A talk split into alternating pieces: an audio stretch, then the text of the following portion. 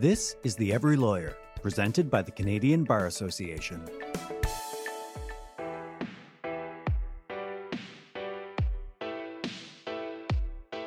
Today, we're going to tackle a topic that's been making national headlines regularly, and that's refugee and asylum seekers to Canada. 26,000 people irregularly crossed the Canada US border in a recent 15 month period. They were seeking refugee claims. Obviously, this puts a really big pressure on the legal system for both the lawyers and then also the claimants who are navigating this confusing and this foreign process for the first time. The Canadian Bar Association has published a toolkit for both lawyers and asylum seekers. It breaks down the major legal processes that go into making refugee claims. It also helps navigate this complex legal system that's involved. Jacqueline Bonisteel is with us today to talk through how to use it. She's an associate with Caruso Guberman Appleby, where she leads the immigration law practice of the Ottawa office. Jacqueline is also the former coordinator of the National Immigration Law section of the CBA, and she was part of the team that wrote the toolkit.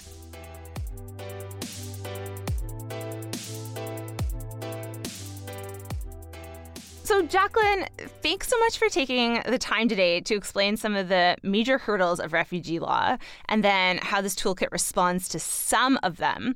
Uh, but before we even start, I was hoping you could give our audience an overview of the tool uh, from the CBA.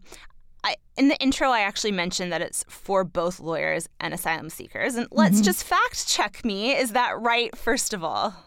Yeah, it is. Uh, maybe I can start by telling you a bit about how the toolkit came about and why. Sure. So we we developed this in around 2017, 2018, um, and we developed it in the midst of uh, this increase in asylum seekers to Canada who were coming across the border from the U.S. Mm-hmm. As as everyone knows, largely because of the Trump effect, um, this sort of yes. climate of uh, non welcoming of refugees um, and the sense that refugees were no longer safe in the U.S., and also some, some policies uh, directed at people who had been living in the U.S. for a long time who were all of a sudden going to lose uh, their ability to stay. So uh, we started seeing this increase in numbers, and that was obviously causing some concern mm-hmm. um, about resources and, and other issues, of course. So uh, as immigration lawyers with the CBA, we felt that it would be helpful to develop a sort of toolkit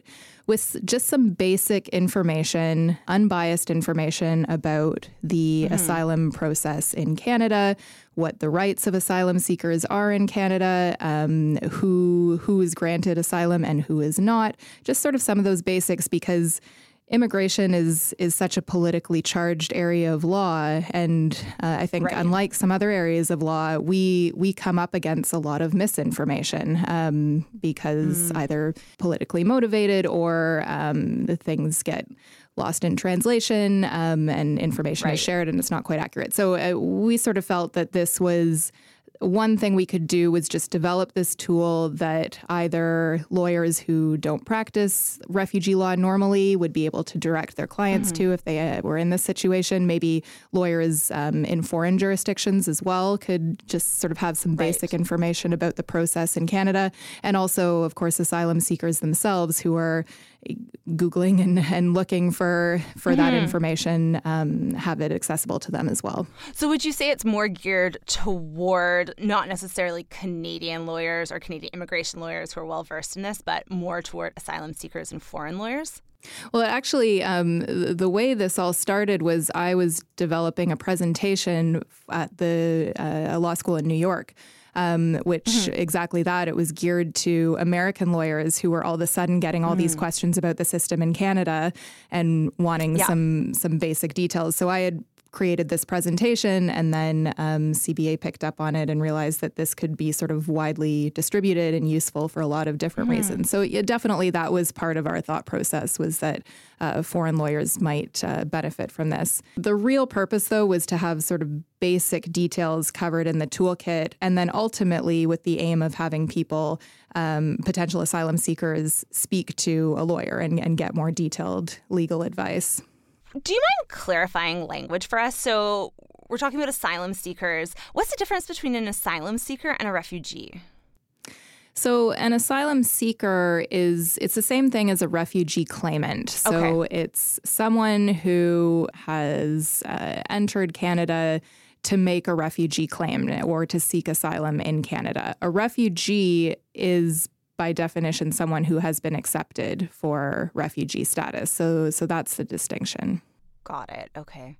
And so you mentioned that this was for both asylum seekers and for lawyers that you know aren't necessarily completely well versed in Canadian law mm-hmm. already. Mm-hmm. When you actually drafted the tool, what did you have to consider since you had such a varied audience?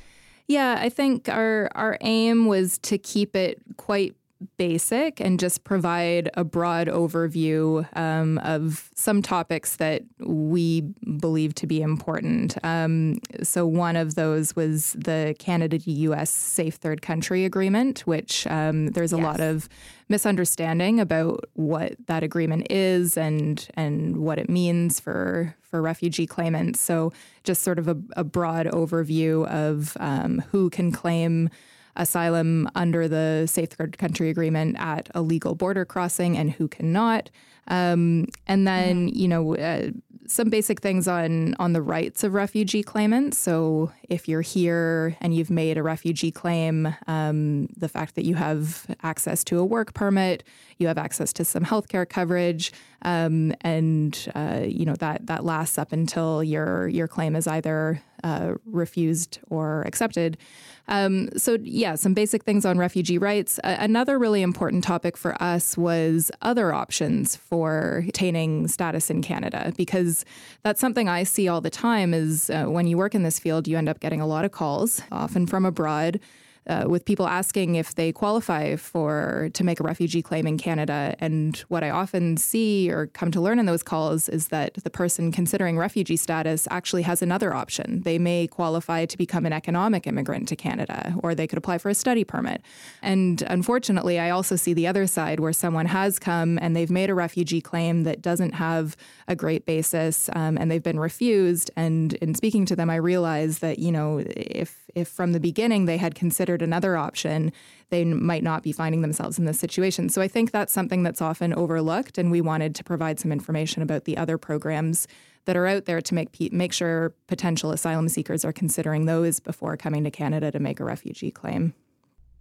Right, so people can make more informed decisions on these huge life events. Um, it sounds like this is just, you know, infinitely useful to a broad array of people. Was there nothing like this before you drafted this with the CBA? Um, I mean, I think there there's definitely other organizations out there who are doing great work and making the effort to get uh, clear and unbiased information out to refugee claimants. I think part of the issue is that um, though it's difficult to access some of those resources when you're abroad, mm, um, it's uh, right. uh, you know there's there's great settlement organizations in Canada. There's great lawyers in Canada. There's uh, Canadian Association of Refugee Lawyers and the Canadian Council of Refugees are two organizations doing really great work and, and providing information. Um, but yeah, I think for for people who haven't made it here yet, um, accessing mm-hmm. that clear and understandable information uh, is difficult. So I definitely think that was a gap and and still is. You know, we've we've tried to do our part to address that, and it's it's a small thing, but um, you know, I'm, i I hope that our tool uh, is accessible to to those who are abroad. But there is still a lot of misinformation out there, and it's still quite hard to wade through all that and and find the right information. So it's it's definitely an ongoing issue. Yeah, that actually leads me to my next question. It was you know, anecdotally from what you've seen on the ground in your own practice, uh, has this toolkit been responding to the needs, and you know, how does it distill through all the misinformation that's out there when it comes to uh, refugee and asylum seekers and their rights. Yeah, again, I think the the toolkit is a small thing, and maybe we could be a do, doing a bit of a better job of making sure that it's disseminated in the right places. Um, but another issue, unfortunately, that's come up is that the toolkit is now going to need some major updating um, because there's right. been some pretty significant changes in the law itself here in Ontario in access to legal aid for refugees refugee claimants. So I, uh, that's an unfortunate thing is that even if people do access our, our toolkit, it, it right now it needs to be updated. Uh, it means that uh, the legal rights have changed, um, I think, in, in quite an unfortunate way. Yeah, I was going to actually ask if we could talk about that. So there's two different uh, topics that you you mm-hmm. brought up there. I was wondering if we could talk about Bill C97 mm-hmm. First.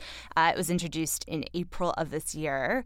Obviously, there's a lot of effects. There's a lot going on. But what do you see of the major effects that it's introducing here to uh, refugee law in Canada? Well, the the really big one is that if it passes, it's going to make a whole new group of people ineligible to make a refugee claim in Canada. So if if a mm-hmm. claimant has made a previous claim for protection in one of the Five Eyes countries, so that's the US, the UK, Australia, and New Zealand, uh, they'll no longer mm-hmm. be eligible to claim in Canada. And uh, that's, you know, whether or not your claim has been actually heard. So it, it's it's not that you know if you were granted protection in the U.S. you're ineligible. No, it's if you made the claim in the U.S. and and mm. left the, before the claim was finalized. Maybe you never even had a hearing. Um, you're then ineligible to claim in Canada. So that's a, a really really significant change. Um, and mm-hmm. instead of being able to make a full refugee claim, uh, people who are in that situation will be directed to what's called the pre-removal risk assessment process, which is uh, and, nowhere near equivalent to a full refugee claim. It's it's not before an independent body. Um, there's no hearing. There's no access to an appeal. Um, it's it's just a written procedure. So a, a lot of real concerns amongst the refugee bar about that change. Right, and do you? I, it's early days. Mm-hmm. I realize. Uh, do you expect or anticipate a legal challenge if if and when this is implemented as law? Yeah, I think so. There's definitely talks of that amongst our bar right now. Um, I think, you know, a, a really major concern is was, was that this was introduced in the omnibus bill, um, which makes it difficult to even you know have those consultations and discussions before the law is passed. So uh, that's the focus right now of of some major advocacy campaigns to uh, arguing okay. that it wasn't appropriate to introduce this really really major change um, in omnibus legislation and. Our hope is that uh, we can uh, get it removed. And, um, you know, if, if the government does want to introduce that change, to have it introduced in a forum where uh, there's room for comment and consultation. Mm-hmm. Okay, and so then back to the toolkit. Um, what will be the plans for updating it? Do you and do you refresh it every so often, or just generally how do you ensure that it's current for both for all of its audiences? Yeah, well, as you say, this is a really recent change, so we haven't mm-hmm. updated it yet. Recent. But uh, I think that would be the first step. Would just be to update the toolkit to advise that that this is I mean the, the, the change hasn't happened yet, but that it's coming down the pipeline and that that's something that's important for potential asylum seekers to understand that they might not have the rights that we're saying they do right now in this toolkit. Okay. And that's just good for our own audience to know mm-hmm. right now. So if they're listening to this podcast in a couple of months, to know that the most likely, um, if this has been introduced as law, then the toolkit will have been refreshed and updated to reflect the most current uh, refugee law in the country. Is that fair to say? Yeah, yeah, for sure. Okay, awesome. And you also brought up the cutbacks to legal aid in Ontario. Can you t- tell me a little bit about how that would specifically affect refugee claimants? Yeah, well, that one is already affecting refugee claimants. So, our provincial government um, just uh, introduced that uh, legal aid funding for refugees was being cut, that uh, provincial mm-hmm. money was no longer to be used by legal aid for refugee services.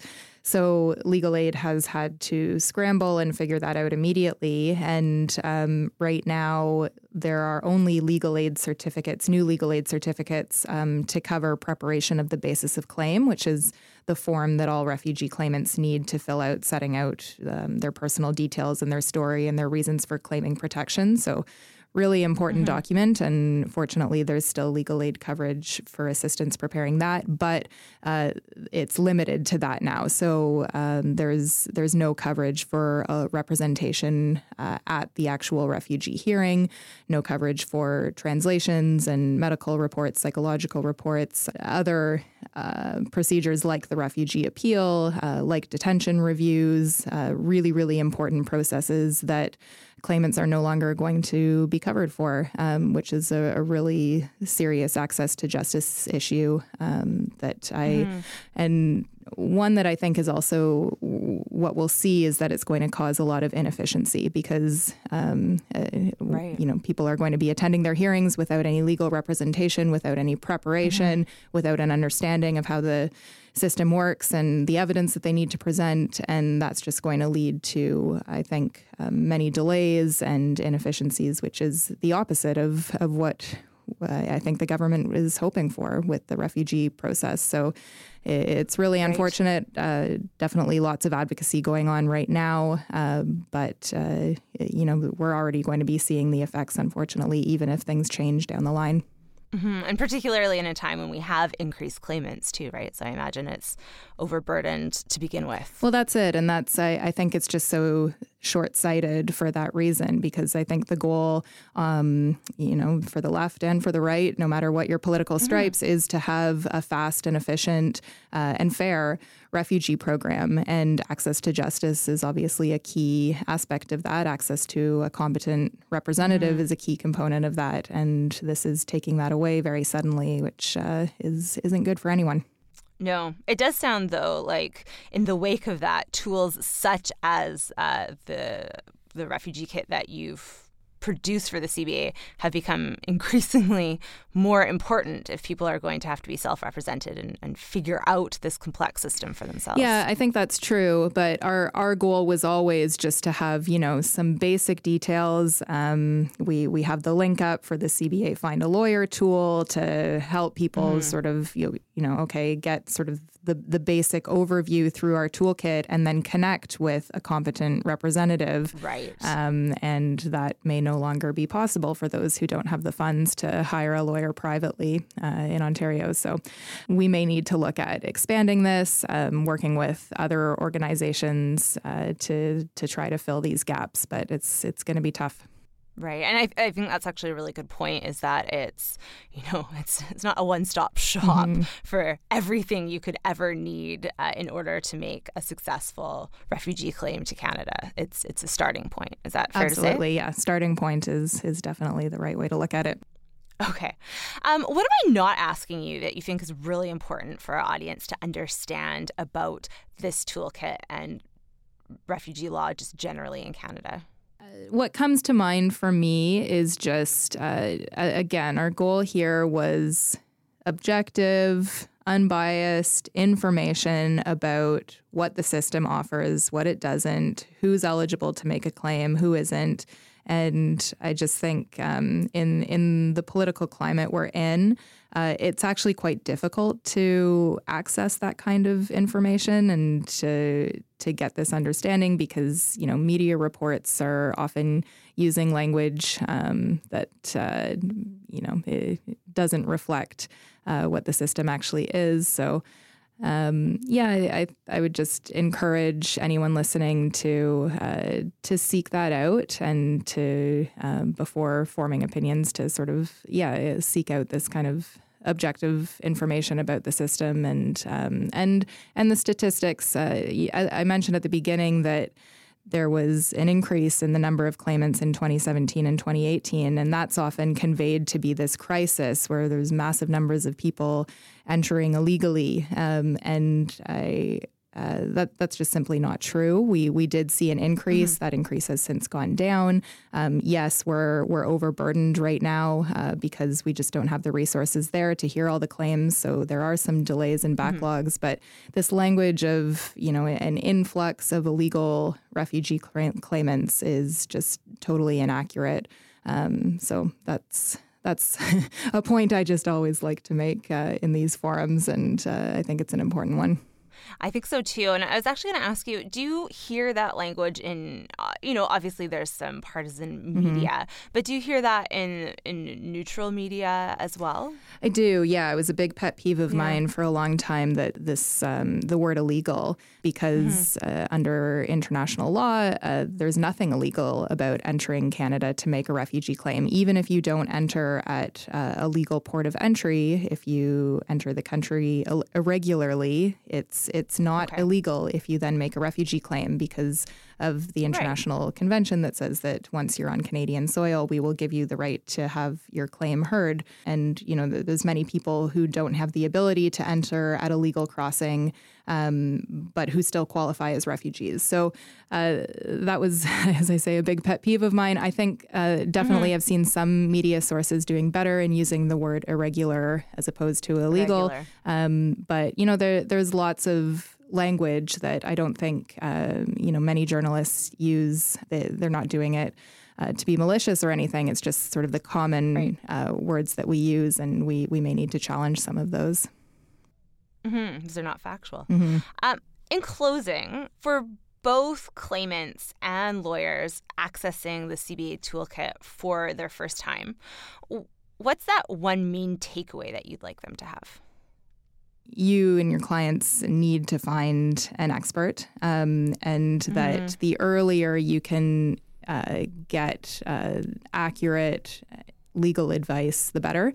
Um, because, as I said before, by the time someone has entered Canada, um, it may be too late because they've made a refugee claim and maybe there was another option out there. Or if they've already gone through the process and been refused, um, hopefully that's not the first time you're consulting counsel, but it often is. So I think um, the goal of the toolkit is just to get some information out there, but convey the message that look, this is complex. Um, it's always case specific, uh, and uh, the earlier you can get counsel uh, that's that's accurate and uh, professional, the better. Well, thank you so much, Jacqueline, for your time. I really appreciate it. And I've myself have learned a lot about refugee law in Canada, and I'm sure our audience will as well. Okay, great. My pleasure.